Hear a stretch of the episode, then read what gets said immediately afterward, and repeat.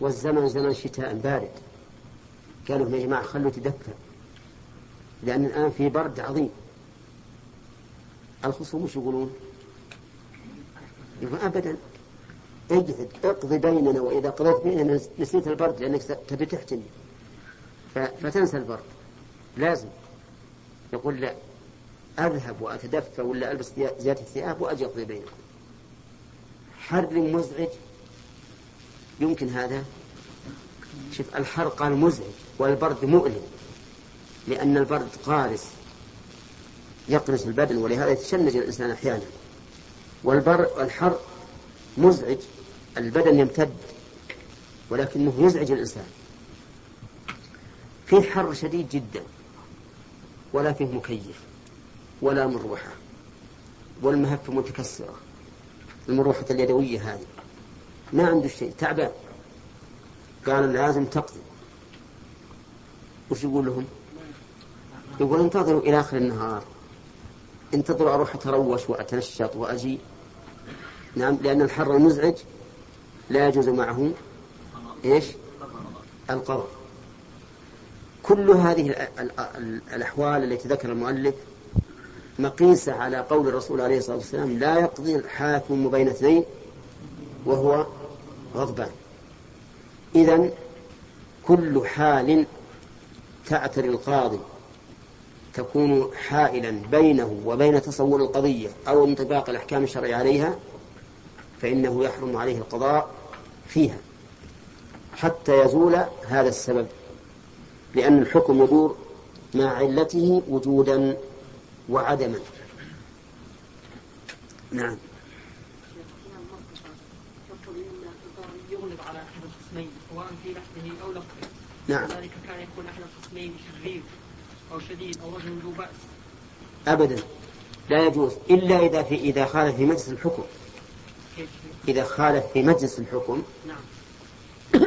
هذا نعم.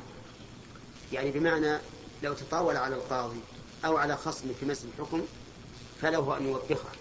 يعني إذا فعل ما يقتضي التوبيخ في مجلس الحكم فله أن يوبخه. لأن ظهور العدل هنا واضح. أما على حسب حال كان يعلمها من قبل يقول الحمد لله جابها الله في هالمجلس أبهينه؟ هذا حرام. طيب. نعم. ها؟ أقول في القضاء في وقتنا الحاضر في حضور من الدوام إذا صار مثلا في أحد هذه الأوصاف يوجد في أحد هذه الأوصاف فهل يؤخذ من الحضور؟ أن من الدوام لا لا ما كيف يعفى من الحضور؟ لا تفتح الباب للقضاة يا أخي. دعهم هم هم أعلموا بأنفسهم. نعم. خليل. إذا حكم يا شيخ وهو على أحد هذه يبي يجي خليه يجي يمكن انك انه بين يديك الآن. نعم.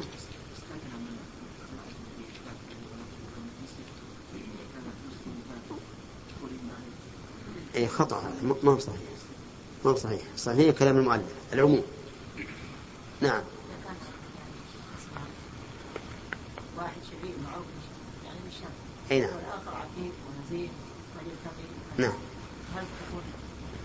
معاملة واحدة؟ أبدا في الحكم معامله واحدة. وش أبلغ من الكافر والمسلم؟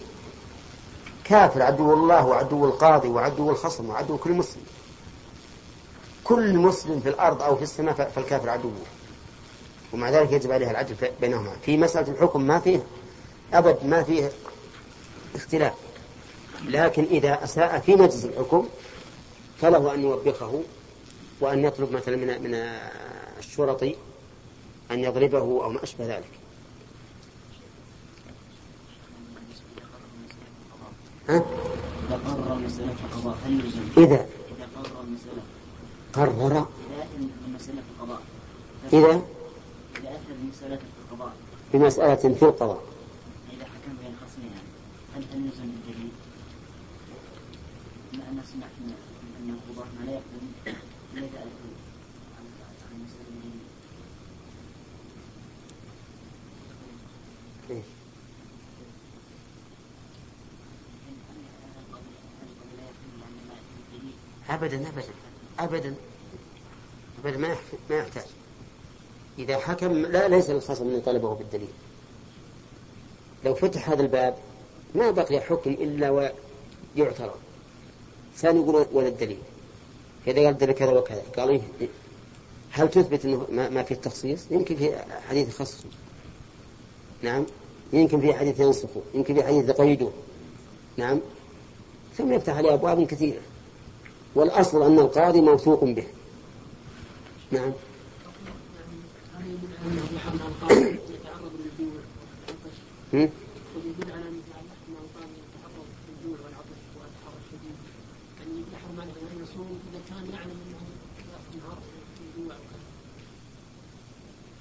نعم نعم. هو ما أدى إلى ما أدى إلى منع الحق فهو, حرام. إيه وأما مسألة الحر فليس له بيده. ليس بيده. إيه ما هو بيد الحر. الجوع والعطش بيده. فنقول يجب عليك إنك إذا كان كنت كثير الشرب للماء كثير العطش استصحب معك جرة فيها ماء فإذا كل ما عطشت تشرب نعم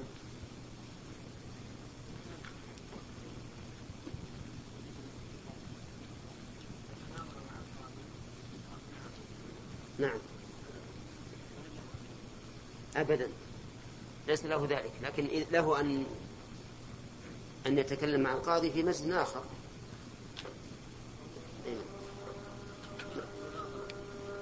أبدا للقاضي أن يمنعه. فأصاب الحق نفذ. إن خالف أي القاضي. إن خالف وحكم في هذه الأحوال التي لا لا يحل له فيها الحكم فأصاب الحق نفذ حكمه. فإن قال قائل كيف ينفذ؟ وهو محرم. وقد قال النبي صلى الله عليه وسلم من عمل عملا ليس عليه أمرنا فهو رد. أفليست القاعدة أن مثل هذا يوجب بطلان الحكم؟ كما لو عقد على امرأة عقدا محرما فإن العقد يبطل. فالجواب أن يقال إنه إنما نهي عن ذلك خوفا من مخالفة الصواب. فإذا وقعت الإصابة فهذا هو المطلوب. واضح؟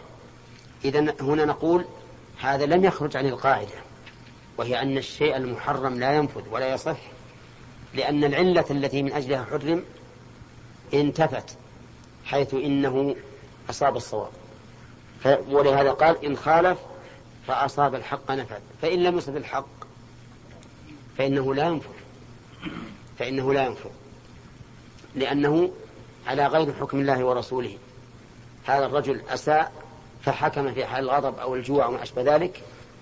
ولم يصب الحق فهو ليس مصيبا. لا في إقدامه على الحكم ولا في حكمه.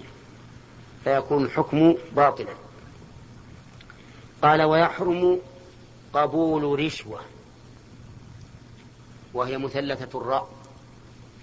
يقال رشوة والثاني رشوة والثالث رشوة وهي مأخوذة من الرشا وهو الحبل الذي يعقد به الدلو لاستخراج الماء.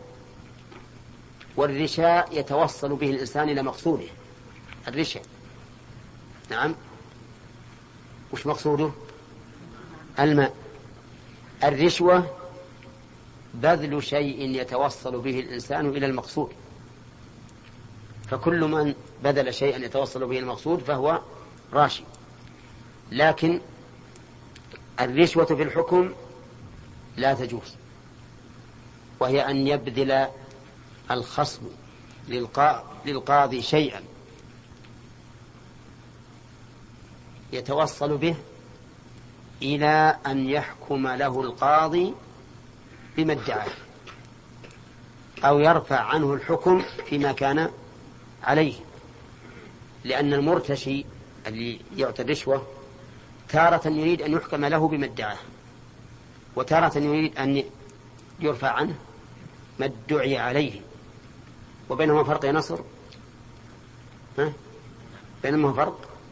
طيب. إذا كان الخصم يدعي أنه يطلب فلانا مئة ألف ودفع إلى القاضي رشوة فهذا يريد من القاضي أن أن يحكم له بما ادعاه. وإذا كان الخصم قد ادعي عليه بمئة ألف وأعطى القاضي دراهم فهذا يريد من القاضي أن يرفع عنه ما ادعي عليه. وفي كلتا الصورتين الرشوة محرمة أولا للحديث الصحيح أن النبي صلى الله عليه وسلم لعن الراشي والمرتشي. واللعن هو الطرد والإبعاد عن رحمة الله. وهذا يقتضي أن تكون الرشوة من كبائر الذنوب. وثانيا أن فيها فساد الخلق. فإن الناس إذا كانوا يحكم إذا كانوا يحكم لهم بحسب الرشوة فسد الناس. صاروا يت يعني يتباهون فيها. أيهم أكثر رشوة؟ فإذا كان الخصم إذا أعطى ألفا حكم له وإذا أعطى ثمانمائة لم يحكم له وش يعطي؟ ها؟ يعطي ألفا. وإذا ظن أن خصمه سيعطي ألفا أعطى ألفين. وهكذا ففسد الناس. ثالثا أنها سبب لتغيير حكم الله عز وجل. سبب لتغيير حكم الله. كيف ذلك؟ لأنه بطبيعة الحال النفس حياثة ميالة تميل إلى من أحسن إليها. فإذا أعطي رشوة حكم بغير ما أنزل الله فكان في هذا تغيير لحكم الله عز وجل. رابعا أن فيها ظلما وجورا لأنه إذا حكم للراشي على خصمه بغير حق فقد ظلم الخصم. ولا شك أن الظلم ظلمات يوم القيامة وأن الجور من أسباب البلايا العامة كالقحط وغيره. خامسا أن فيها أكلا للمال بالباطل وتسليطا أو تسليطا على أكل, على أكل المال بالباطل. كيف ذلك؟ هل من حق القاضي أن يأخذ شيئا على حكمه؟ ها؟ لا. لأننا نقول هذا الذي أخذه القاضي إما أن يحمله على الحكم بالحق والحكم بالحق لا يجوز أن يأخذ عليه عوضا دنيويا. وإما أن يحمله على خلاف الحكم بالحق أو على الحكم بخلاف الحق. وهذا أشد وأشد أشد وأشد. فكان أخذ الرشوة أكلا للمال بالباطل وبذلها إعانة لأكل المال بالباطل. طيب. وبالرشوة فساد الأمان ضياع الأمانات. وهذا معنى سادس.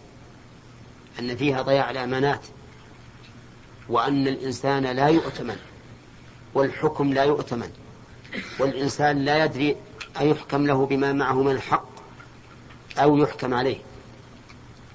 وهذا فساد عظيم.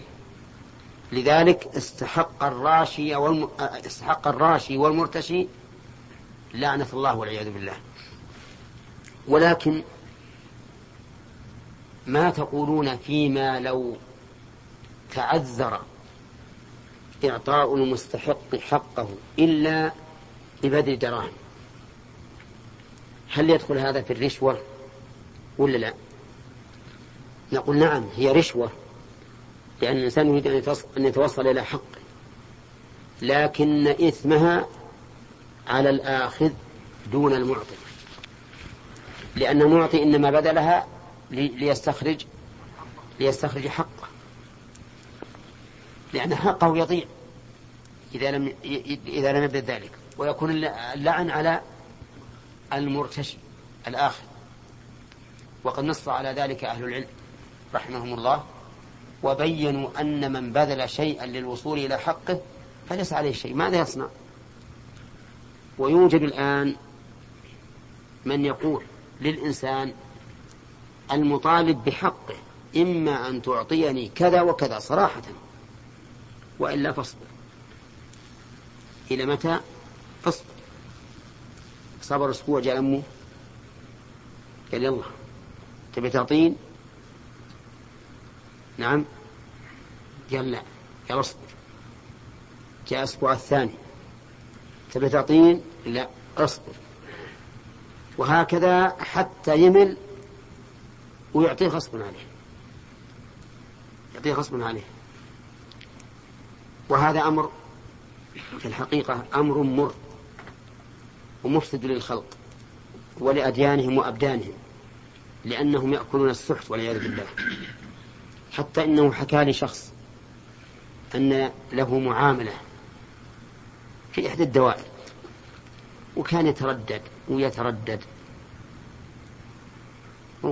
كل واحد من الكتاب يقول اصبر وذا يقول راح إلى الثاني وذا راح إلى الثالث وهكذا. وتعرف صادف أنه خرج يوم من, من هذه خرج يوم من هذه الدائرة. وقال له فلان قالوا صاحبه لقى واحد من أصحابه وش عندك يا فلان؟ تردد على هذا. قال عندي كذا وكذا معاملة منتهية ما بقى عليها إلا شيء بسيط. وإني عجز لا تتيسر. قال تبي تتيسر قال نعم. قال تعال. ومن يروح معه؟ قال له القهوة تعال. هذه 250 ريال. 250 دوك هالمعاملة تكفى. نجزة شوف رقمه وتاريخه. قال ابشر ابشر. أنتم إن شاء الله إلى صلاة الظهر فيتوا. يقول نطلع بين مصدق ومكذب. يقول يوم صلينا الظهر وجينا ولا المعاملة بيده خاصة.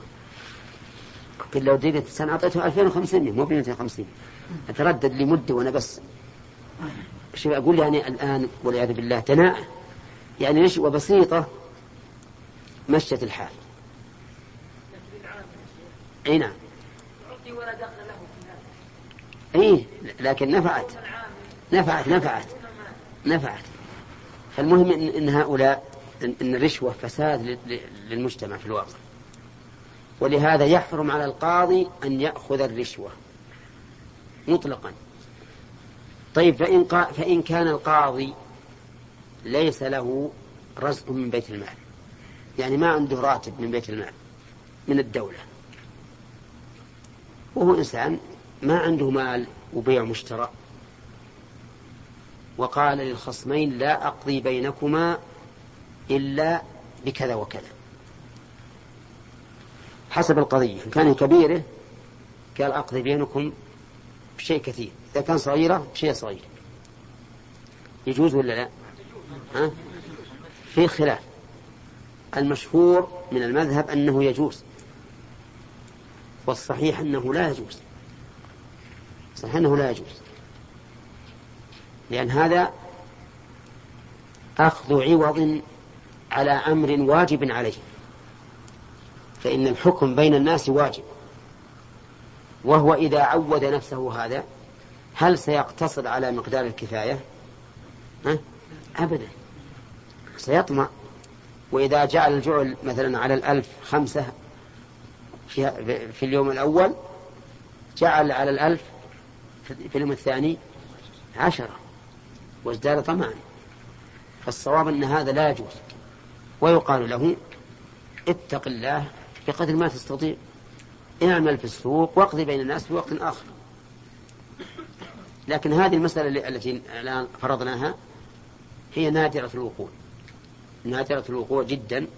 وفي عهدنا ولله الحمد كما تشاهدون القضاة لهم أرزاق من بيت المال أكثر من كفايتهم. قال و و وكذا هدية. إلا ممن كان يهاديه قبل ولايته إذا لم تكن له حكومة. الله المستعان. يعني يحرم على القاضي أن يقبل هدية إذا أهدى له إنسان فلا يجوز أن يقبل هدية مطلقا. سواء كان لهذا المهدي حكومة أم لم يكن. وعلى هذا فإذا انتصب رجل للقضاء اليوم الثلاثاء ففي يوم الاثنين أمس يجوز أن يقبل هديتي أما اليوم فلا يجوز أن يقبل هدية. إلا بشرطين. قال إلا ممن كان يهاديه قبل ولايته إذا لم تكن له حكومة. شرطين أن يكون لهذا المهدي عادة يهدي إلى هذا القاضي قبل أن يتولى القضاء والثاني أن لا يكون له حكومة. لا يكون له حكومة. فإن كان له حكومة فلا يجوز أن يقبل هديته ولو كان ممن يهاديه قبل ولايته. واضح؟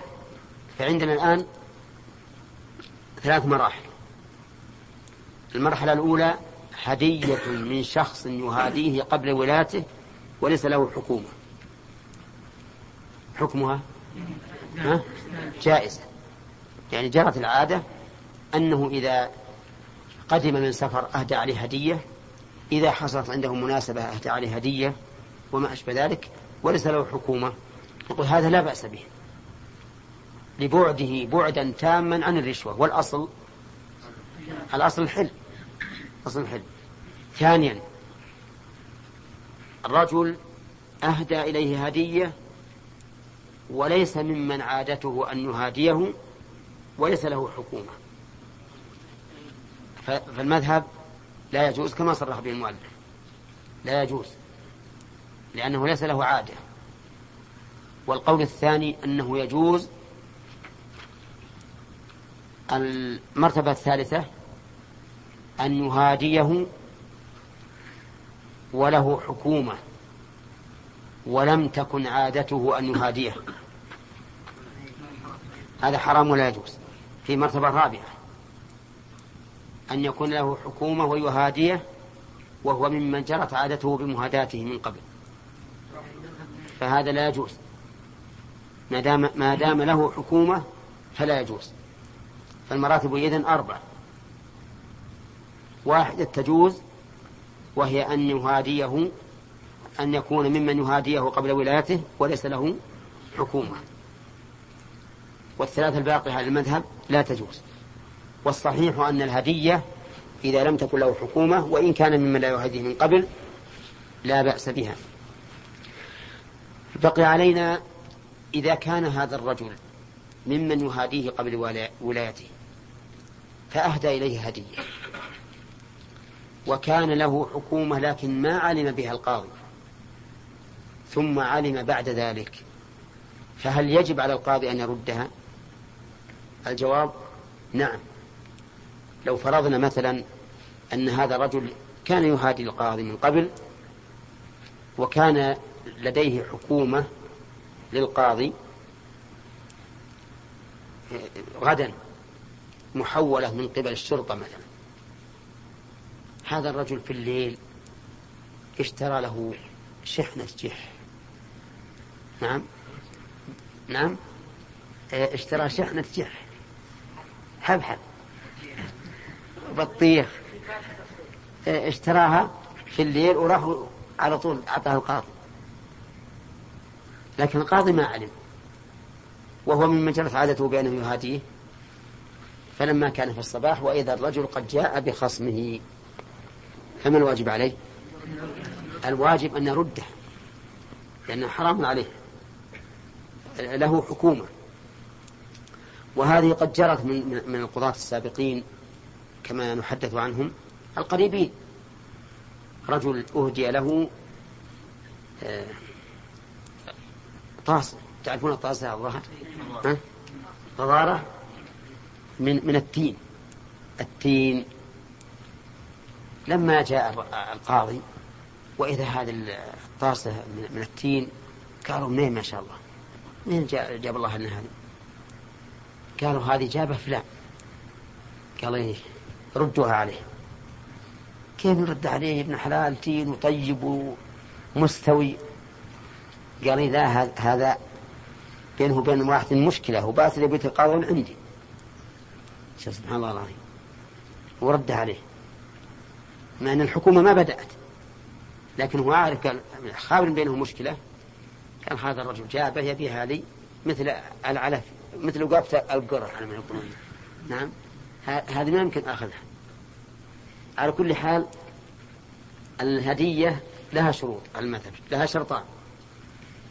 وهي أن تكون ممن عادته المهاداة قبل الولاية والثاني أن لا يكون له حكومة. الله أكبر. طيب. يقول المؤلف ويستحب أن لا يحكم إلا بحضرة الشهود. يستحب للقاضي أن لا يحكم إلا بحضرة الشهود. ويجوز أن يحكم بغيبتهم ولا لا؟ نعم يجوز. إذا أدوا الشهادة وضبط شهادتهم وحكم في غيبتهم فلا بأس. لكن الأفضل أن لا يحكم إلا بحضرتهم لأن الشهود هم الطريقة التي توصل إلى الحكم. لولا شهادتهم ما حكم. فإذا ينبغي أن يكون أن تكون أن يكون حكمه في حال حضور هؤلاء الذين يستخرج بهم الحق. ولأن هذا أضبط حتى لا يميل يمين أو شمالا لأنه ربما ينسى بعض فقرات الشهادة. ولأن هذا أيضا أقرب إلى ثبوت الشهود لأن الشهود ربما قد يكون بعضهم شهد بزور فإذا رأى أن الحكم سيثبت بناء على شهادته ربما يتراجع. فهذه ثلاث علل لاستحباب حضور الشهود إلى حكم القاضي. طيب. قال ولا ينفذ حكمه لنفسه ولا لمن لا تقبل شهادته له. نعم. حكم القاضي لنفسه لا يقبل. كيف حكم القاضي لنفسه؟ يمكن تصور هذا. يكون بينه وبين شخص خصومة. ويقول أنا من تحاكم أنا وياك لنفسي عند نفسي. ما يصلح هذا. طيب فإن رضي بذلك الخصم. وقال أنت الحكم وفيك الخصومة ها؟ يجوز. لماذا؟ لأن الحق له. وهذه أحيانا ترد. يعني يكون الخصم خصم القاضي واثق من القاضي. فيقول أنت الحكم. وأنا أثق بأمانتك ودينك وعلمك. فإذا رضي بذلك فلا حرج. كذلك لا لا يحكم لمن لا تقبل شهادته له. مثل أبيه وولده وزوجته لا يقبل أن يحكم لهم. لأن الحكم كما مر علينا الحكم يتضمن الشهادة. ولا لا؟ الحكم يتضمن الشهادة لأن الحاكم كأنه يقول أشهد أن الحق لفلان على فلان. فإذا حكم لأبيه أو أمه أو زوجته أو غيرهم ممن لا تقبل شهادته لهم, فإن هذا كالشهادة. لا, لا ينفذ حكمه. طيب وهل ينفذ حكمه على نفسه؟ ها؟ نعم. لقوله تعالى يا أيها الذين آمنوا كونوا قوامين بالقسط شهداء لله ولو على أنفسكم. طيب هل تقبل؟ هل يقبل حكمه أو ينفذ حكمه على من لا تقبل شهادته له؟ الجواب نعم. كما تقبل شهادته عليهم فيقبل حكمه عليهم. ثم قال المؤلف ومن ادعى على غير برزة لم تحضر وأمرت بالتوكيل وإن لزمها يمين أرسل من يحلفها وكذا المريض. من ادعى على غير برزة يعني من ادعى على امرأة غير برزة غير البرزة هي التي لا تبرز للرجال. لأنكم تعرفون النساء بعضهم صاحبات خدع ما تبرز للرجال. وبعضهن رجالية كما يقول الناس. تبرز للرجال ولا تتكلم مع الناس ولا هم. فمن ادعى على برزة فإنها تحضر كالرجل. ومن ادعى محمد النور على غير برزة امرأة ما تخرج للسوق ولا تبرز للرجال. فإنها لا تحضر. لماذا؟ لأن ذلك يشق عليها. ولأنها ربما مع الحياء والخجل لا تستطيع أن تعبر عما في نفسها من الحجة. أليس كذلك؟ امرأة ما تخرج للرجال كيف تخرج أمام القاضي وتدافع عن نفسها؟ لا يمكن. لهذا نقول إذا ادعى على غير برزة لم تحضر وأمرت بالتوكيل. يعني القاضي يرسل لها وفي عصرنا يهتف إليها بالهاتف بأن توكل شخصا يخاصم عنها يخاصم عنها. وأفادنا المؤلف رحمه الله أنه يجوز التوكيل في الخصومة وهو كذلك وقد مر علينا هذا في باب في باب الوكالة. فيجوز أن توكل شخصا يخاصم عنها. طيب وهل لها أن تختار رجلا ألحن من خصمها؟ ها؟ لها أن تختار؟ نعم لها أن تختار. لأنها تريد أن تدافع عن نفسها ما ادعي عليها أو تثبت لنفسها ما ادعته فلها أن تختار رجلا ألحن من خصمها. وأقوى حجة بشرط أن تعلم أو بشرط أن تعتقد أنها على حق. أما إذا كانت تعلم أنها على باطل فلا يجوز الخصومة أصلا. لكن إذا كانت تعلم أنها على على حق فلها أن توكل من هو ألحن من خصمها. طيب يقول وأمر بالتوكيل وإن لزمها يمين أرسل من يحلفها إن لزمها أي غير البرزة أي, أي غير البرزة إن لزمها يمين. يعني أنها وكلت وحضر الوكيل. وتخاصم مع خصمه فقال خصمها أدعي على فلانة بعشرة آلاف ريال. قال له القاضي أين البينة؟ قال ما عندي بينة. وش يبقى؟ اليمين. يبقى اليمين. هل يحلف الوكيل؟ لا. لا يحلف الوكيل لأن الأيمان لا تدخلها النيابة والوكالة. لكن يرسل القاضي إنسانا ثقة يحلف المرأة. يحلفها. ولا بد أن يكون هذا الرسول من ممن تقبل شهادته عليها ولها. يعني ما يرسل والدها لأن والدها متهم. ربما يقول والدها إنها حلفت وهي لم تحلف. طيب أرسل من يحلفها وحلفت. يحكم ببراءتها ولا يحكم ببراءتها. فيقول حضر عندي فلان وكيلا لفلانة وفلان أصيلا عن نفسه. وادعى الثاني على الأول على موكلة الأول كذا وكذا ولم يأتي ببينة. وأرسلت من يحلفها فحلفت أمامه وبناء على ذلك أحكم ببراءتها. نعم. قال وكذا المريض. وكذا المريض. يعني أن المريض لو لزمه يمين. ها؟ لو, لو لزمه يمين ولا يستطيع أن يحضر بنفسه إلى مجلس الحكم. فإنه يرسل من يحلفه. وليس كل مريض يفعل به هكذا بل المريض الذي لا يستطيع الحضور إلى مجلس الحكم. فالمرض إذن نوعان. نوع يستطيع معه أن يحضر لمجلس الحكم فيلزمه يلزمه الحضور.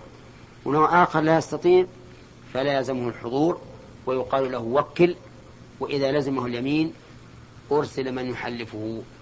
نعم يا.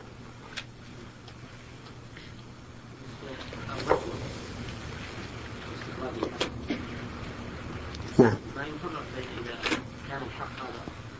يعني يتضرر به أو لا يتضرر به؟ لا لا يفرق. ما دام ثابت له ما, ما يفرق.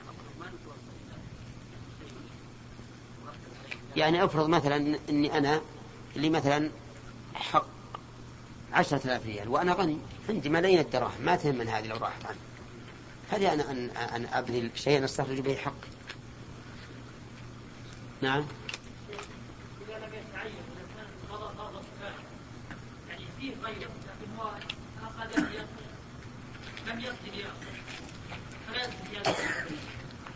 لا بس أخذ ليقضي لا بأس نقول لك أن تأخذ. لكن أن تقول للناس لا أقضي بينكما إلا بجعل هذا ما يصلح. ما اشترط كان لم يجب عليه لم يتعين على من يشترط أجرة على الخصمين ما يجوز لأن هذا مشكل. يؤدي إلى إلى الفساد. لكن نعم هو هو الغالب هذه المسألة قلت لكم أنها نادرة. الغالب إن فيه ولي أمر يدبر الناس. فيقول لولي الأمر إذا كان إذا كان ما عند ما في بيت المال رزق لي فأنت أفرض على الخصمين. يقول شيء معلوم من قبل من قبل من فوقه من ولي الأمر. على كل أن كل إنسان يجلس إلى إلى القاضي فعليه كذا وكذا. مثل ما يوجد الآن في البلاد الأخرى في البلاد الأخرى يوجد كل من يحضر إلى إلى إلى المستشفى ويكشف عليه يسلم ها؟ يسلم شيئا. هذا إذا فرض من قبل ولي الأمر ما فيها شيء. نعم دفع الرشوة لهؤلاء الشيوخ ألا يكون فيه إقرار لهم؟ فلماذا لا نقول أن الإنسان يتقي الله عز وجل ويصبر على هذه البلوى؟ كثير كثير من الأمور التي لا يمكن أن تتحقق الإنسان إلا بما نعم هو هو صحيح. لا شك إن فيه فس... فيه نوع من الفساد. ولكن ما ما, ما ذنبي أنا؟ بيضيع حقي. ولا صحيح إنه لو حصل انه يف- يفعل مثل ما مثل ما قيل إنه فعل والله أعلم. في واحد أعطى مسؤولا ما رشوة. وكتب على الورق اللي هو أعطاه كتب إشارة. خفية ما يعلم به ذاك. لكن هو يعلم به ومن يومها جاء المسؤول وأخذ هالربطة هذه ربط الدراهم حطه في جيبه. هذاك مرتب حاله على إنه يزهم على الشرطة. نعم. و- ويضبط هذا الرجل. بينما هو عنده وتكلم معه ومدري إيش وهذا تولى. الشرطه وقال هذا هذا الرجل أبى أن ي- يمشي معاملته إلا برشوة فأعطيته الرشوة والعلامة كذا وكذا على كل وح... على كل ورقة. وأخذ أخذ عزل المقتدر. هذه إذا حصل طيب. ويجب يجب أن نسوي الناس ولو الناس الله يهدينا وياهم لو الناس تساعدون في هذه الأمور. وتحينوا هذه الحيل نفع. الله الرحمن الرحيم. هذا متدرس اليوم. طريق الشيء هو ما يوصل إلى الشيء. ومنه طريق البلد لأنه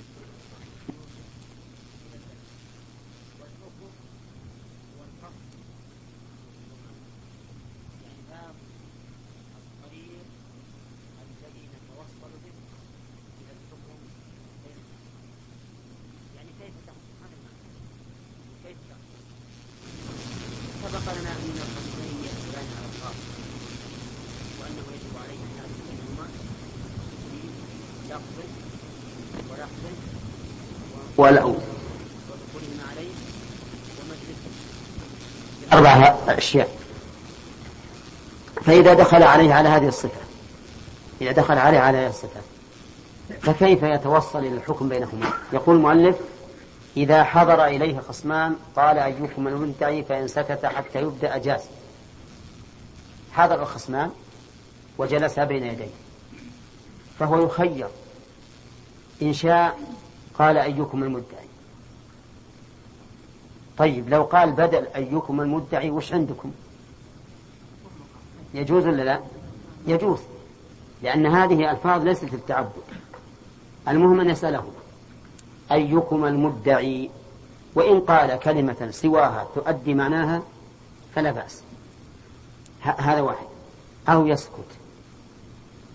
يسكت. ويقول الحاج له الحاج له فيسكت حتى يبدأهما. فصار إذا حضر إلى الخصمان يخير بين أن يسألهما أو يسكت. لكن إذا تساكتوا إلى متى؟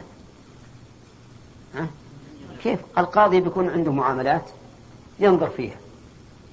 وإن خاف أن يظن أن يظن المدعيان أنه مش مشغول عنهما فليترك النظر. ليفصح لهما المجال في الكلام.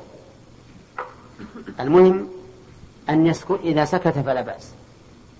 ولكن لا شك أن المؤلف لا يريد من من القاضي أن يسكت إلى ما لا نهاية له.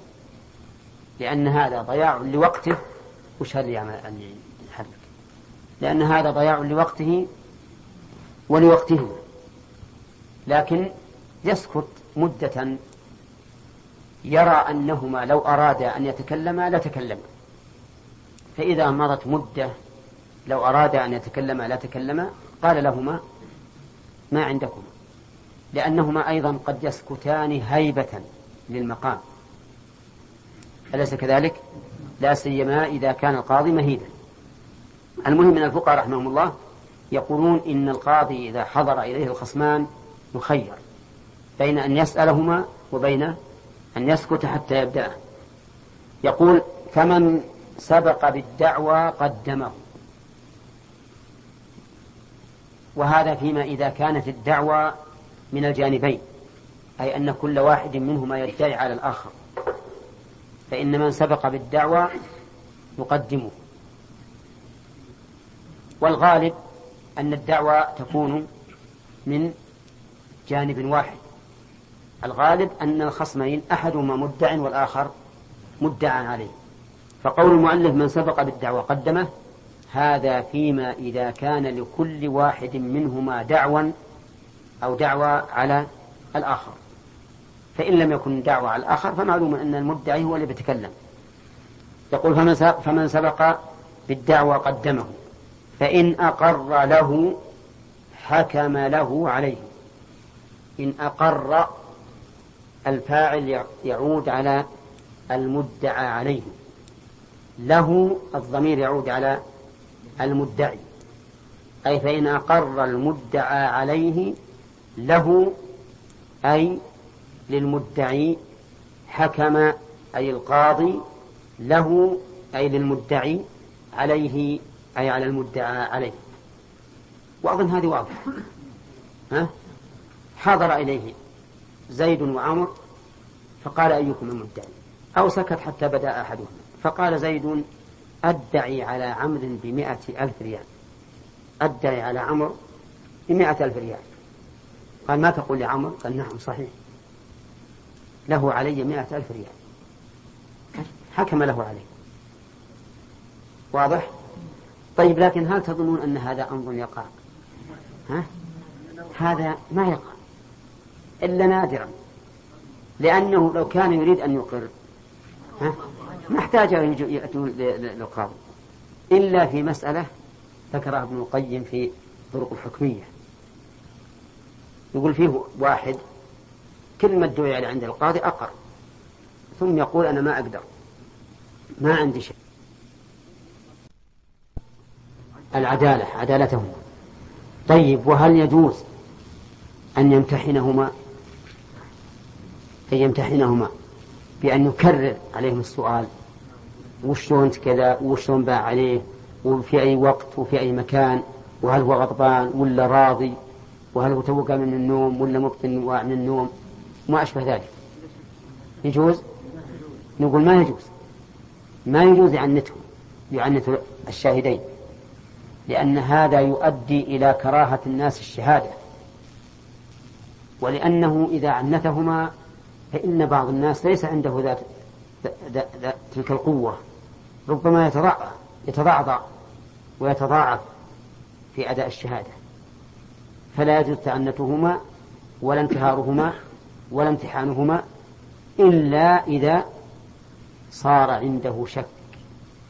إذا صار عنده شك فلا بأس أن يفرق الشهود ويطلب من كل واحد شهادة وينظر هل تتناقض الشهادة أو لا. قال وحكم وحكم بها. طبعا الحكم بها بعد تمام شروط الحكم. بأن يتضح بأن يتضح له الحكم الشرعي وإلا فلينتظر قال ولا يحكم بعلمه. لا يحكم بعلمه يعني لو تخاصم إليه اثنان. تخاصم إليه اثنان. وهو يعلم أن المدعي صادق فيما ادعاه فهل يحكم بعلمه؟ ها؟ المؤلف يقول لا يحكم بعلمه لو كان يعلم مثل الشمس أنه صادق ما يحكم بعلمه وش وش يعمل؟ قال للمدعي عندك بينة قال ما عندي بينة وهو يعلم إنه لو لو طلب من من المدعي عليه اليمين لحلف نعم. ولكنه يعلم أن الأمر كما قال المدعي. فهل يحكم بعلمه؟ يقول المؤلف لا. لأن النبي صلى الله عليه وسلم يقول إنما أقضي بنحو ما أسمع ولم يقل بنحو ما أعلم.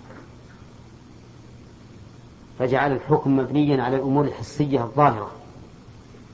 لماذا؟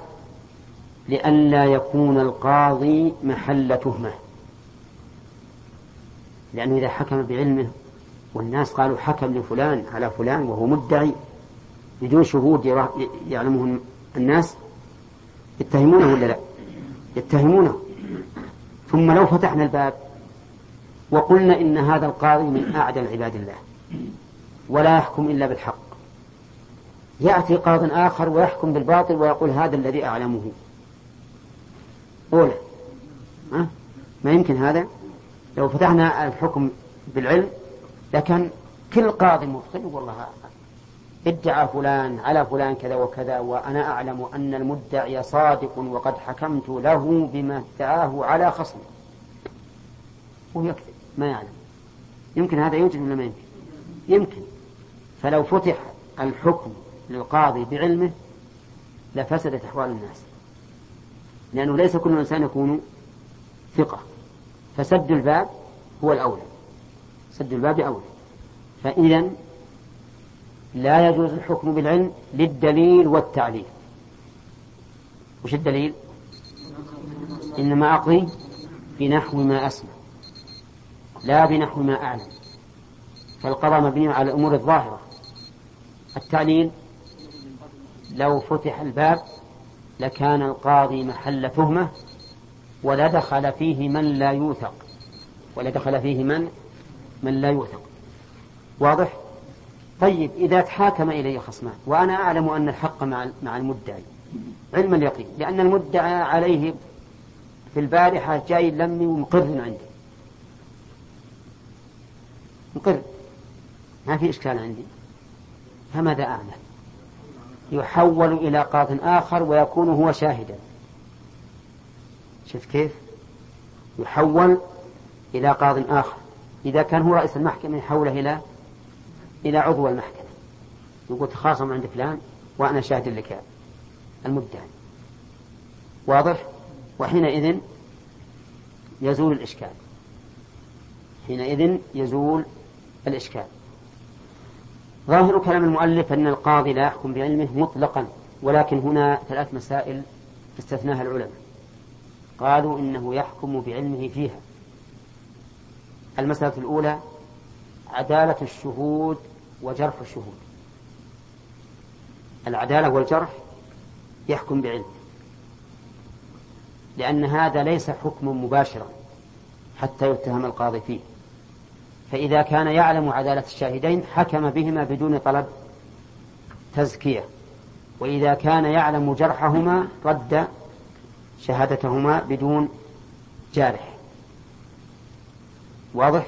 لأن هذا ليس حكما مباشرا وإنما هو حكم بسبب الحكم. أو حكم بالذي ينبني عليه الحكم. هذه واحدة. المسألة الثانية ما علمه في مجلس الحكم؟ فإنه يحكم به. كيف ما علم مجلس الحكم؟ نعم. تحاكم إليه اثنان. وفي أول الجلسة أقر المدعى عليه بالحق ثم بعد ذلك أنكر. يحكم عليه ولا لا؟ نعم يحكم عليه. لأنه ما زال في مجلس الحكم وقد سمع من المدعى عليه الإقرار فوجب عليه أن يحكم به. حتى لو أنكر بعد ما يقبل. الثالث إذا كان الأمر مشتهرا واضحا بينا يستوي في علمه الخاص والعام. لا القاضي ولا غيره. فهنا يحكم بعلمه. مثال ذلك اشتهر في البلد أن هذا الملك وقف على الفقراء. وقف على الفقراء.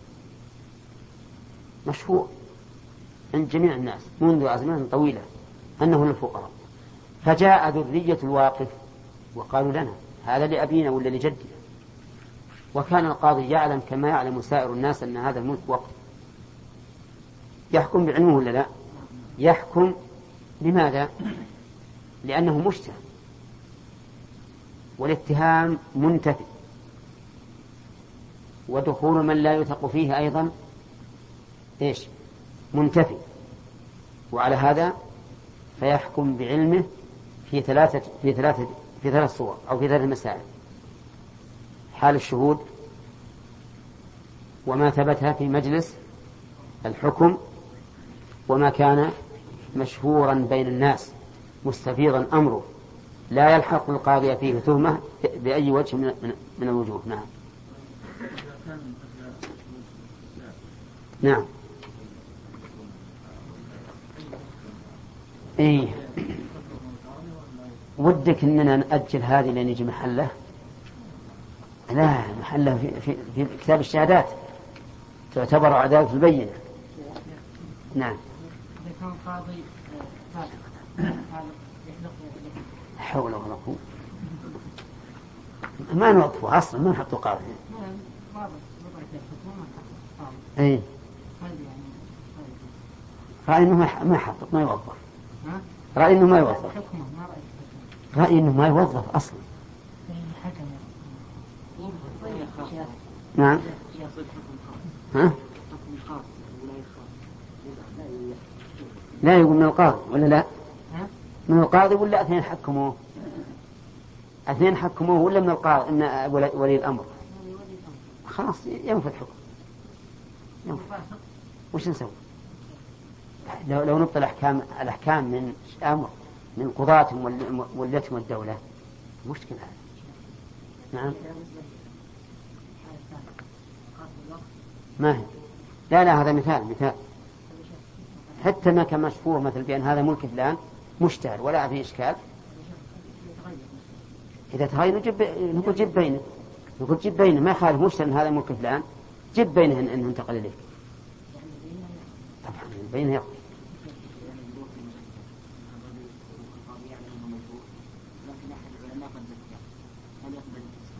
ما يقبل ما يقبل إلا إذا كان المزكي إذا قال المزكي إنه كان يفعل كذا فتاب منه. نعم.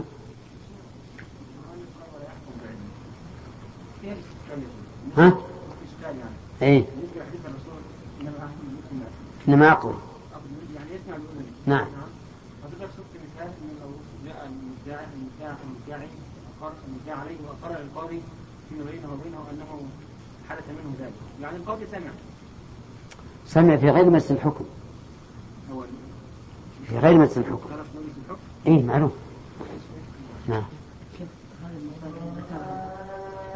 يعني ممكن يدخل على يجي قاضي. أصبر خل يعني جاء القاضي وأحال مسألة إلى قاضي آخر وقال أنا شاهد له سيدخل علينا أيضا مثل القاضي. وش سيأتي مثل الرجل. يريد يشهد الإسلام وسيدخل وما الحق به ويكون أيضا يعني يحتال على يحتال على هذا يقول القضاء القضية على آخر وأشهد له يقول أنا شاهد جاء فلان قاضي إيه؟ إيه نعم. الاصل ان القاضي انه عدل تقبل شهادته الاصل ان القاضي عدل تقبل شهادته نحن قلنا إذا يلزمنا في الأول كيف؟ إن يأتي القضاء خصاق ويقول ويقضي يقول أنا أعلم هذا اي ربما صحيح إذا يدخل يدخل على الشهادة مثلا كيف يقال؟ يعني الذي يعني الذي توقعناه هناك دخلت علينا هنا. يعني هناك إذا قلنا اي لكن الشهاده الشهادة بارك الله فيك الحكم بشهادته سيكون من قبل قاض آخر. فالقاضي الآخر إذا ظن أن هذا القاضي متهم أو فيه بلاء يقدر يرد شهادة ما هو مثل صار هو الحاكم. قال المؤلف وإن قال المدعي ما لي بينة. انتبه. ما لي بينة. ما نافية هنا. يعني ليس لي بينة. والبينة سيأتي إن شاء الله أنها تختلف باختلاف المشهود به. تختلف باختلاف المشهود به. قد تكون رجل وامرأتين رجل وقد تكون رجل وامرأتين وقد تكون رجلين وقد تكون امرأة واحدة حسب المشهود به كما سيأتي إن شاء الله. وقال ما لي بينة. هنا نقول إنه ينبغي للمدعي أن يقول لا أعلم لي بينة.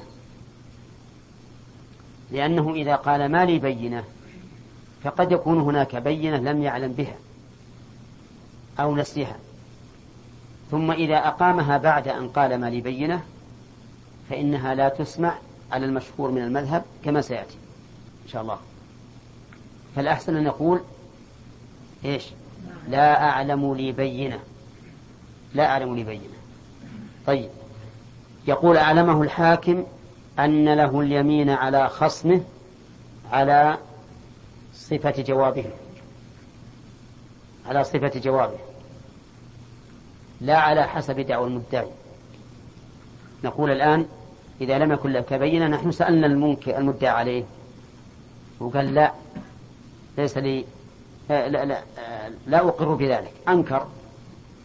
فنقول إن لك اليمين على خصمك على صفة جوابه لا على ما ادعيت. فمثلا إذا ادعى بمئة وقال الخصم إنه لا يستحق علي إلا إلا خمسين فماذا يحلف؟ يحلف يقول والله لا يستحق علي إلا خمسين. ولا حاجة أن يقول والله لا يطلبني مئة لأنه إنما يلزم باليمين على صفة ما أجاب به فيحلف على صفة ما أجاب به. ولهذا قال على صفة جوابه.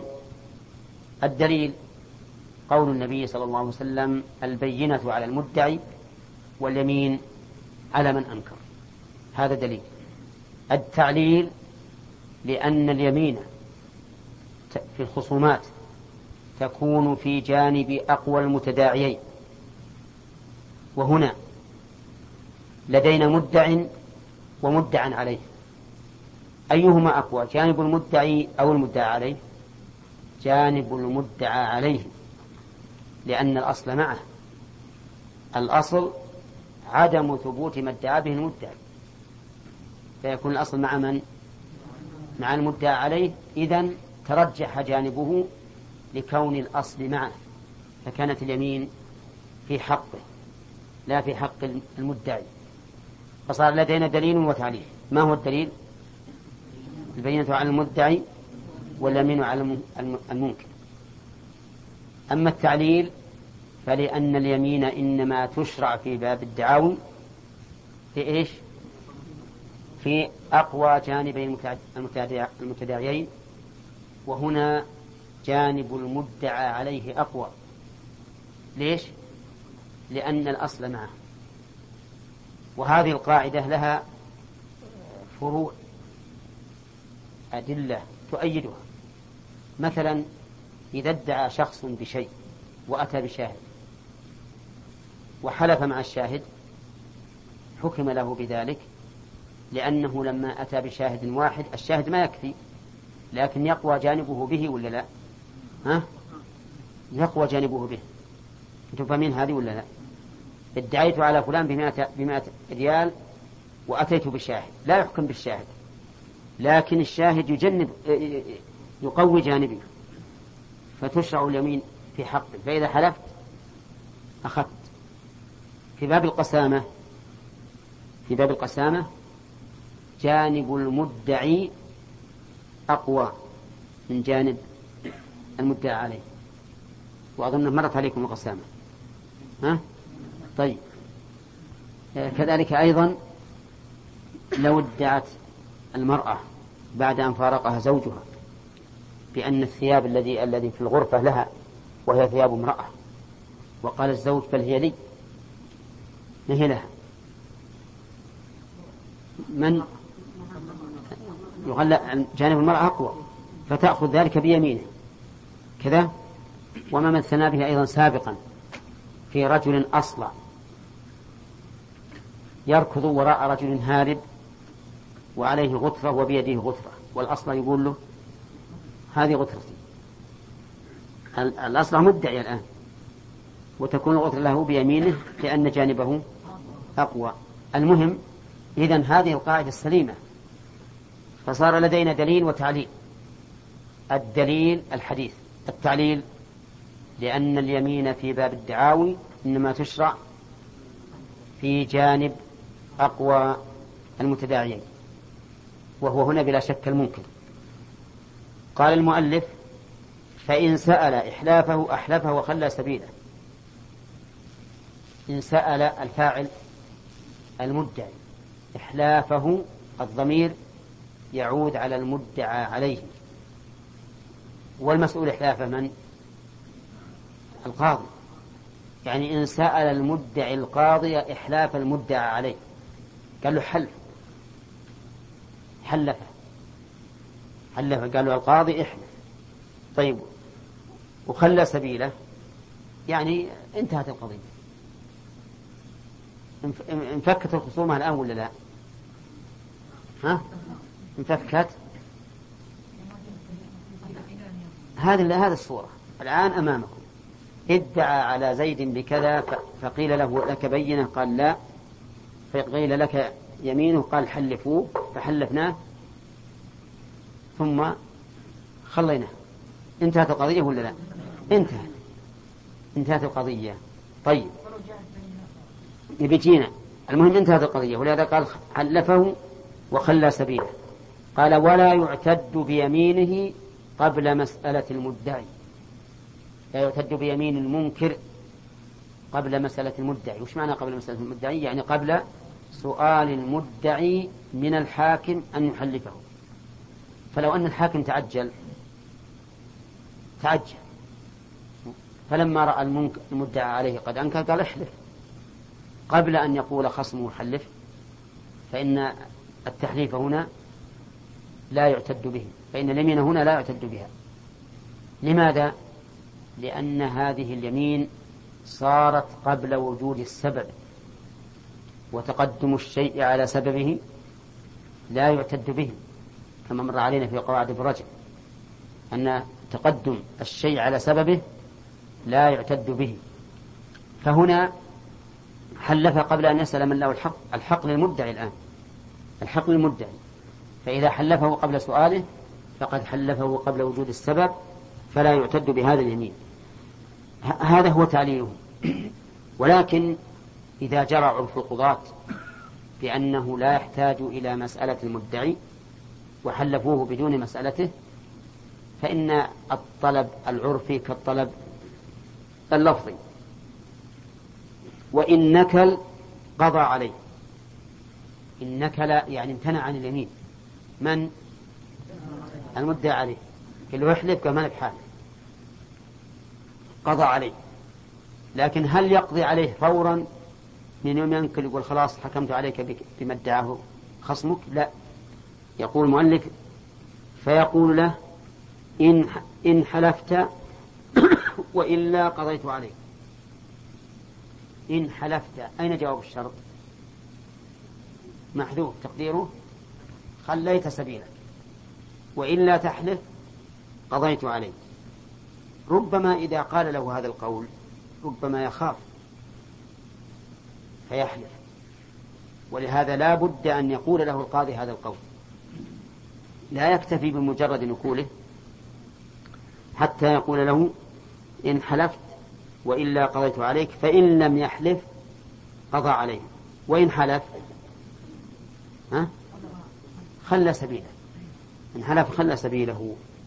وظاهر كلام المؤلف أن اليمين لا ترد على المدعي بل يحكم للمدعي بمجرد نقول المدعى عليه ولا يرد اليمين إلى المدعي. واضح؟ ها؟ يعني مثلا ادعى زيد على عمرو بمئة ريال فقيل لزيد هات البينة قال ليس عندي بينة. فطلب أن يحلف المنكر الذي هو عمر قال عمرو لا أحد ظاهر كلام المؤلف أنه يحكم عليه. ولا نقول لزيد المدعي احلف أنك تطلب كذا وكذا. نعم؟ لأن لقول الرسول عليه الصلاة والسلام البينة على المدعي فلم يجعل في جانب المدعي إلا البينة. واليمين على من أنكر فجعل اليمين في جانب المنكر. إذن لا نرد اليمين لأن المدعي لو قلنا له احلف قال أنا ما أحلف أنا ما علي إلا البينة ما عندي بينة. فبينتي نقول هذا الرجل. واضح؟ وهذا هو المشهور من المذهب. وقيل بل ترد اليمين على المدعي لأنه لما نكل المدعى عليه قوي جانب المدعي قوي جانب المدعي. والمدعي إذا كان صادقا في دعواه فالحلف لا يضره وإن كان كاذبا فقد يهاب الحلف. قد تهون عليه الدعوة لكن عند الحلف يهاب ولا يحلف. ولا يحلف فإذا نكل حكمنا ببراءة المدعى المدعى عليه. على القول بالرد إذا نكل المدعي نقول إذا لا شيء لك. وش اللي يجعلك تأبى أن تحلف وأنت محق. لو كنت محقا حقيقة ها لحلف ما يضرك. الحلف على الحق لا يضر. لما أبيت عرفنا أنك مبطل. إذا قال كيف أكون مبطل؟ ليش ما حلف ذاك بعد وهو بريء؟ نقول لأن ذاك يقول أنا بريء ليش أحلف؟ ما أنا بحالف تتحكمون علي وتظلمون أنا أما أنا بحلف وأنا بريء ما يصير. فلذلك القول الثاني في المسألة أنها ترد اليمين على المدعي. فيه قول ثالث التفصيل وهو أنه إن كان المدعي يحيط بالشيء دون المدعى عليه فترد عليه اليمين.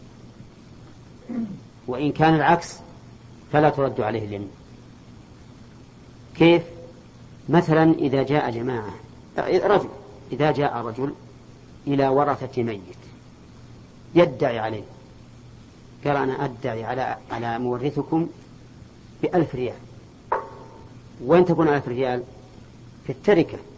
إذا أخذت ألف ريال من التركة من اللي بينقص حقه؟ الورثة. الورثة قالوا ما لك حق أبدا. ما لك حق واضح؟ طيب قلنا للمدعي هات بينه قال ما عندي بينه خلهم يحلفون. خلهم يحلفون إن ما في ذمة مورثهم لي شيء. عرفتم الآن؟ ولا ما هو واضح؟ واضح. الورثة قالوا ما نحلف. ما ندري عن مورثنا. يمكن مورثنا مستلف لك شيء؟ يمكن إنه مشتري منك شيء ولا أوفاك؟ يمكن مستقبل شيء ولا اوفاك ما نحلف ما ندري. أنت أعلم بذلك منا ما نحلف هل يحكم عليهم؟ ظاهر كلام المؤلف يحكم عليهم. قال احلفوا على نفي العلم. على الأقل على نفي العلم. يقول لا. ما إحنا محلفين على رأي المؤلف يحكم عليه. وعلى القول الذي أشرت إليه يقال للمدعي هذا الشيء تحيط به علما أنت تحيط به علما والمدعى عليهم لا يحيطون به علما. فعليك اليمين عليك اليمين. وهذا اختيار الشيخ الإسلام ابن تيمية على أنه إذا كان المدعي يحيط علما بالمدعى به دون المدعى عليه فإن اليمين ترد عليه. وإن كان جميعا يحيطان به علما فلا ترد. وإن كان كل منهما لا يحيط به علما فلا ترد أيضا. كما لو ادعى ورثة زيد على ورثة عمرو بأن على لمورثهم على مورث الآخرين كذا وكذا. ولو قال قائل لو قال قائل بأن هذا يرجع إلى نظر الحاكم واجتهاده لا فيما يحيط به المدعي أو المدعى عليه علما ولا فيما لا يحيطان به علما لكان هذا له وجه قول. لأن القاضي قد يعلم من قرائن الأحوال أن المدعي مبطل أن المدعي مبطل فيرى أن رد اليمين عليه متأكد. متأكد. لأنه يعرف المبطل والمدعي عليه رجل سليم حبيب. هاب أن يقول والله ما عندي له إن عنده الشيء لكن ناسيه. صح ولا لا؟ يمكن يكون المنكر رجل طيب وادعى عليه هذا الرجل الطماع. نعم. الذي يأكل الجمل وما حمل. وادعى عليه قلنا له عندك بينة قال لا والله ما عندي بينة. لكن إذا كان ما عندي بينة أطلب يمينه. قلنا لهذا الرجل الطيب السليم الحبيب احلف. قال ما أحلف. ليش ما تحلف؟ هو بنفسه يقول ما أحلف لأني أخشى أنني ها أن له حق لكني ناسيه ولا أنا بحالف تبون تكتفون بإنكاري فاكتفوا ما تكتفون بإنكاري فأشكو إلى الله. إيه، احكموا علي بما ادعى. أليس هذا واردا ها؟ بلى. ما هو نعم يا بلى. طيب. إذا يمكن للقاضي الآن أن يرد اليمين على هذا المدعي لأنه يترجع عنده الآن صدق المدعي. صحيح؟ لأنه يترجح عنده الآن كذب المدعي وصدق المدعي عليه. وهذا القول عندي أنه أرجح. وأنا وإن كنت لا لم أطلع على قائل به لكن هو ما دام قولا مفصلا يأخذ بقول من يقول بالرد من وجه وبقول من, من لا يقول بالرد من وجه يكون يكون هذا بعض قول هؤلاء وبعض قول هؤلاء. ولا لا؟ لأن دولة يقول يرد مطلقة ودولة يقول ما يرد مطلقة. وهذا يفصل. فيقول يرد أو ترد اليمين على المدعي إن رأى القاضي. ها؟ إن رأى القاضي ذلك. وهذا القول عندي أنه جيد. ولا ينافي قول الشيخ الإسلام ابن تيمية. لأن حقيقة الأمر أنه إذا كان المدعي يحيط بالشيء دون المدعى عليه فإنه يترجح أن نرد اليمين عليه. يترجح أن نرد اليمين عليه. لأن هذا المنكر إنما امتنع من من اليمين تورعا. تورعا. وهذا يمكنه الإحاطة فلماذا لا نرده عليه؟ فقولنا هذا الاحتمال الذي قلته لا ينافي قول شيخ الإسلام ابن تيمية في بعض الأحيان. ولكنه لا لا يخرج من الإجماع. يعني ما يخرج من القولين. يأخذ بأحد القولين من وجه ويأخذ بأحد بقول الثاني. من وجه آخر. واضح يا جماعة؟ طيب. نعم. أصبر أصبر.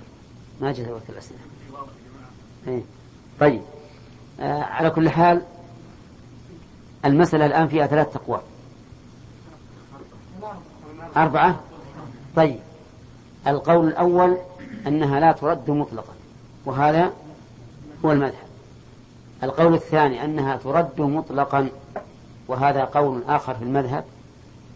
والقول الثالث أنها ترد على من كان محيطا بالشيء دون من, من لم يكن محيطا به. وهذا اختيار شيخ الإسلام. القول الرابع وهو احتمال أن يقال يرجع هذا إلى اجتهاد من؟ إلى اجتهاد القاضي. فإن رأى أن ترد اليمين على المدعي فعل وإن لم يرى لم يفعل. طيب ثم قال المؤلف رحمه الله وإن فإن حلف المنكر. يعني وخلي سبيله. إحنا نقول خلي سبيله قل خلي سبيله. يقولون إنه يجوز الوجهان ولذلك يستوي فيها العارف بالعربية والذي لا يعرف. يعني اللي يقرأ زين واللي ما يقرأ زين؟ لا لا ما ترد الكسر. يعني يجوز أن تقول خلي سبيله وخلي سبيله. إن قلت خلي سبيله صار نائب الفاعل المخلى الإنسان. يعني خلي آه، ضاربا طريقة وما أشبه ذلك وطريق وسبيل تكون ضرب. وإن قلنا خلي سبيله صار المخلى السبيل. يعني ترك طريقه فلم يتعرض له. على كل حال وجهان ثم فإن حلف المنكر. ثم أحضر المدعي بينة حكم بها. هذه مشكلة. عقب ما راح المنكر فرحان. قال الحمد لله إني تخلصت من هذا الرجل.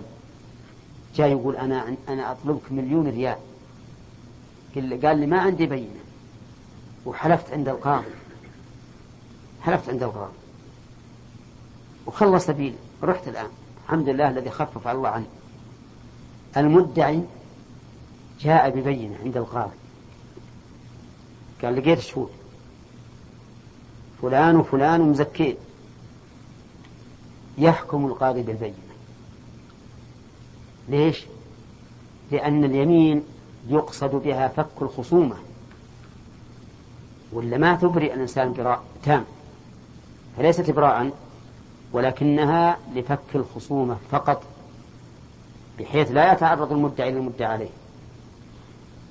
البينة تثبت الحق ولا لا؟ تثبت الحق. نقول الآن ثبت عليك الحق. ثبت عليه الحق. مليون ريال؟ كم مليون؟ شلون تقول ما عندي؟ قال لأني وجدنا وجدنا بينة. ولهذا قال المؤلف ولم تكن اليمين مزيلة للحق. ولم تكن اليمين مزيلة للحق. صحيح اليمين ما تزيل الحق لكنها ترفع إيش؟ الخصومة فقط. طيب كلام المؤلف شف بالأول. قال فإن قال ما لي بينة. فإن قال ما لي بينة. كلامه الآن مفرع على قول المدعي ما لي بينة. وظاهر قوله أو ظاهر سياق كلامه أنه إذا أتى بالبينة بعد قوله ما لي بينة ها؟ لا تقبل ذلك. ناظروا يا جماعة إيش أنتم عقولكم ليه ناظروا الكلام. اقرأ من الكلام. إن قال المدعي ما لي بينة أعلمه الحاكم أن له اليمين على خصمه على صفة جوابه. فإن سأل إحلافه أحلفه وخلى سبيله. ولا يعتد بيمينه قبل مسألة المدعي. وإنك لقضى عليه بالنكور. فيقول إن حلفت وإلا قضيت عليك. فإن لم يحلف قضى عليه. فإن حلف المنكر ثم أحضر المدعي بينه حكم بها ولم تكن اليمين مزيلة الحق. مركب كل الكلام في سياق قول مفرع على سياق كل الكلام مفرع على قول المدعي ما لبين فظاهر كلام المؤلف إذن أنه إذا قال ما لي بين ثم أحلفنا خصمه وحلف ثم أتى بالبينة وش ظاهر كلامه؟ أن البينة تقبل. أن البينة تقبل. وهذا القول الذي ذهب إليه المؤلف الذي هو ظاهر كلامه هو الحق في هذه المسألة. هو الصواب. أما المذهب فيقولون لا تقبل البينة. لو أتى ببينة لا تقبل. السبب كان لأنه هو يكذب البينة. هو نفسه يكذب البينة. كيف يكذب البينة؟ نعم. لأنه يقول مالي مالي بينة. إذا ما دام مالك بينة كيف تجي البينة؟ خلقت البينة من جديد. فكلامك إذا يكذب البينة فأنت أول من يشهد بكذبها. وكيف تدعي بما تشهد أنه كذب؟ صح ولا لا؟ هذا تعليله لكن الذي مشى عليه المؤلف وهو القول الثاني في المسألة يقولون إن قول المدعي ما لي بينة قد يكون بحسب اعتقاده ويكون له بينة لم يعلم بها أو يكون له بينة لكن نسيها أو يكون له بينة ظن أنها ماتت. ولا فائدة من يقول لي والله لي بينة وميتة. هذا مثل الذي قيل له عن صلاة الفجر اليوم؟ قال نعم. قال من يشهد لك من اللي جنبك؟ قال جنبي أجنبي والجدار. أجنبي يعني غير معروف. والجدار يبي يشهد ما هو بشاهد. هذا ربما قال ما لي بينة لأنه ظن أن البينة قد ماتت. وقال أنا إذا قلت لي بينة وهي ميتة صار كلام عبثا. على كل حال نقول إن قوله ما لي بينة ثم إتيانه بعد ببينة لا يستلزم تكذيب البينة. أبدا. ليس هناك لزوم عقل ولا لزوم شرعي. لماذا؟ لأنه قد يكون نسيها. وقد يكون جهل أن له بينة. قد يجلس إنسان هو يخصم في مكان. يجلسون في مكان. يتحدثون. تذكر يا فلان ذاك السنة لما تجي لمي تقول والله أنا احتجت دراهم أبى أتزوج. واطلبوا علي مائة ألف ريال. واطلبوا علي وايتم بخمسين ألف ريال. واطلبوا علي ذهب بخمسين ألف ريال. هذه مئتين ريال. ما عندي مئتين ريال. ها؟ اي 200 ألف اي 200 ألف ريال. ما عندي 200 ألف ريال. تبي سلفا وإنك سلفتني وأنا الآن الدنيا حياة وتموت أنا مقر بأن لي عندك 200 ريال وهذا سببه. 200 ألف ريال وهذا سببه. ما عنده أحد لكن فيه واحد يستمع أو اثنين يستمعون. ممكن هذا ولا ما هو ممكن؟ ممكن. ممكن سواء كانوا يمشون في السوق ولا جالسين في مكان أو في مسجد أو غيره. يمكن يكون له بينة ما علم بها. وقال ما لي بينة. يمكن يكون له بينة ونسيها. وأحيانا نحن دائما نقول ما حصل كذا وهو حاصل لكن ناسي. ولا لا؟ ومحمد بن واصل يقول هذه ما ذكرناها وحنا ذاكرينها ما أدري حاضر ولا لا. طيب. على كل حال إن الإنسان قد ينسى. قد ينسى وينفي بناء على نسيانه. قد تموت البينة قد يظن أن البينة ماتت وإذا ماتت من يأتي بها. فيكون ادعاء عنده بينة ميتة سفه لدى الناس. فلا يتكلم. واضح؟ فالصواب بلا شك ما هو ظاهر كلام المؤلف. أنه إذا أتى ببينة ذات عدل حكم بها ولم تكن اليمين مزيلة للحق. ثم إن العام يعني لو تنازلنا وقلنا هذا الكلام الذي ذكرناه احتمالا وهو احتمال النسيان أو الجهل أو الموت لو تنازلنا فهل العامي يفرق بين ما لي بينة وما أعلم أنني بينة؟ ها؟ أبدا. العامي لا يفرق. لو قيل له ألست طلقت امرأتك؟ قال نعم. تطلق ولا ما تطلق؟ إن كان لغويا لا تطلق. كان لغويا لا تطلق.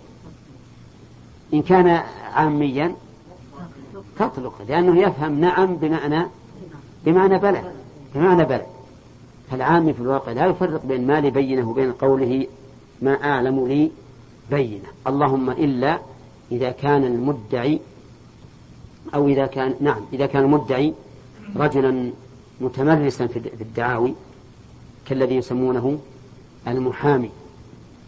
فإن المحامين يدرسون الدعاوي على أنها فن من الفنون. نعم كالمهندس يدرس الهندسة على أنها فن. هو مهندس دعاوي. فتجده يأتي بحجج أكبر من الجبال. ولو كان ولو كان مبطلا ولو كان كاذبا. لأنه يقصد بهذا أمرين. المال المجعول له والثاني شطارة في المحاماة وقدرته على المحاماة. لو لو يفشل ما عاد بغاه الناس. لو يكتب على دكانه لوحة أكبر من باب الدكان على أنه محامي ما قبلوه الناس. فالحاصل إن إن أننا نقول القول الثاني في المسألة ما ذهب ما هو ظاهر كلام المؤلف وهو الصواب أنه إذا قال ما لي بينة ثم أحضر فإنها تقبل. ثم قال المؤلف ما جاء الوقت؟ على السلام جاي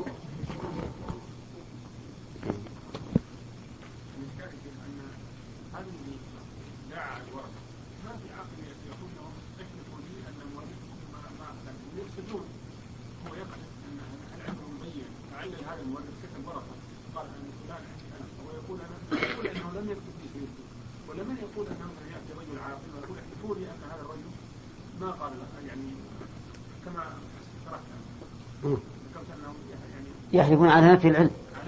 إيه؟ نعم لا يقول أبد ما ما أحلف على نفي العلم ولا شيء. ان إيه. ما أنا- لا لا ربما يدعي أنهم يعلمون. ربما يقول أخذت وأنتم تشاهدون. ربما يقول إن- اننا أعلم ان إن مورثكم كاتب. كاتب أمامي بالدفتر.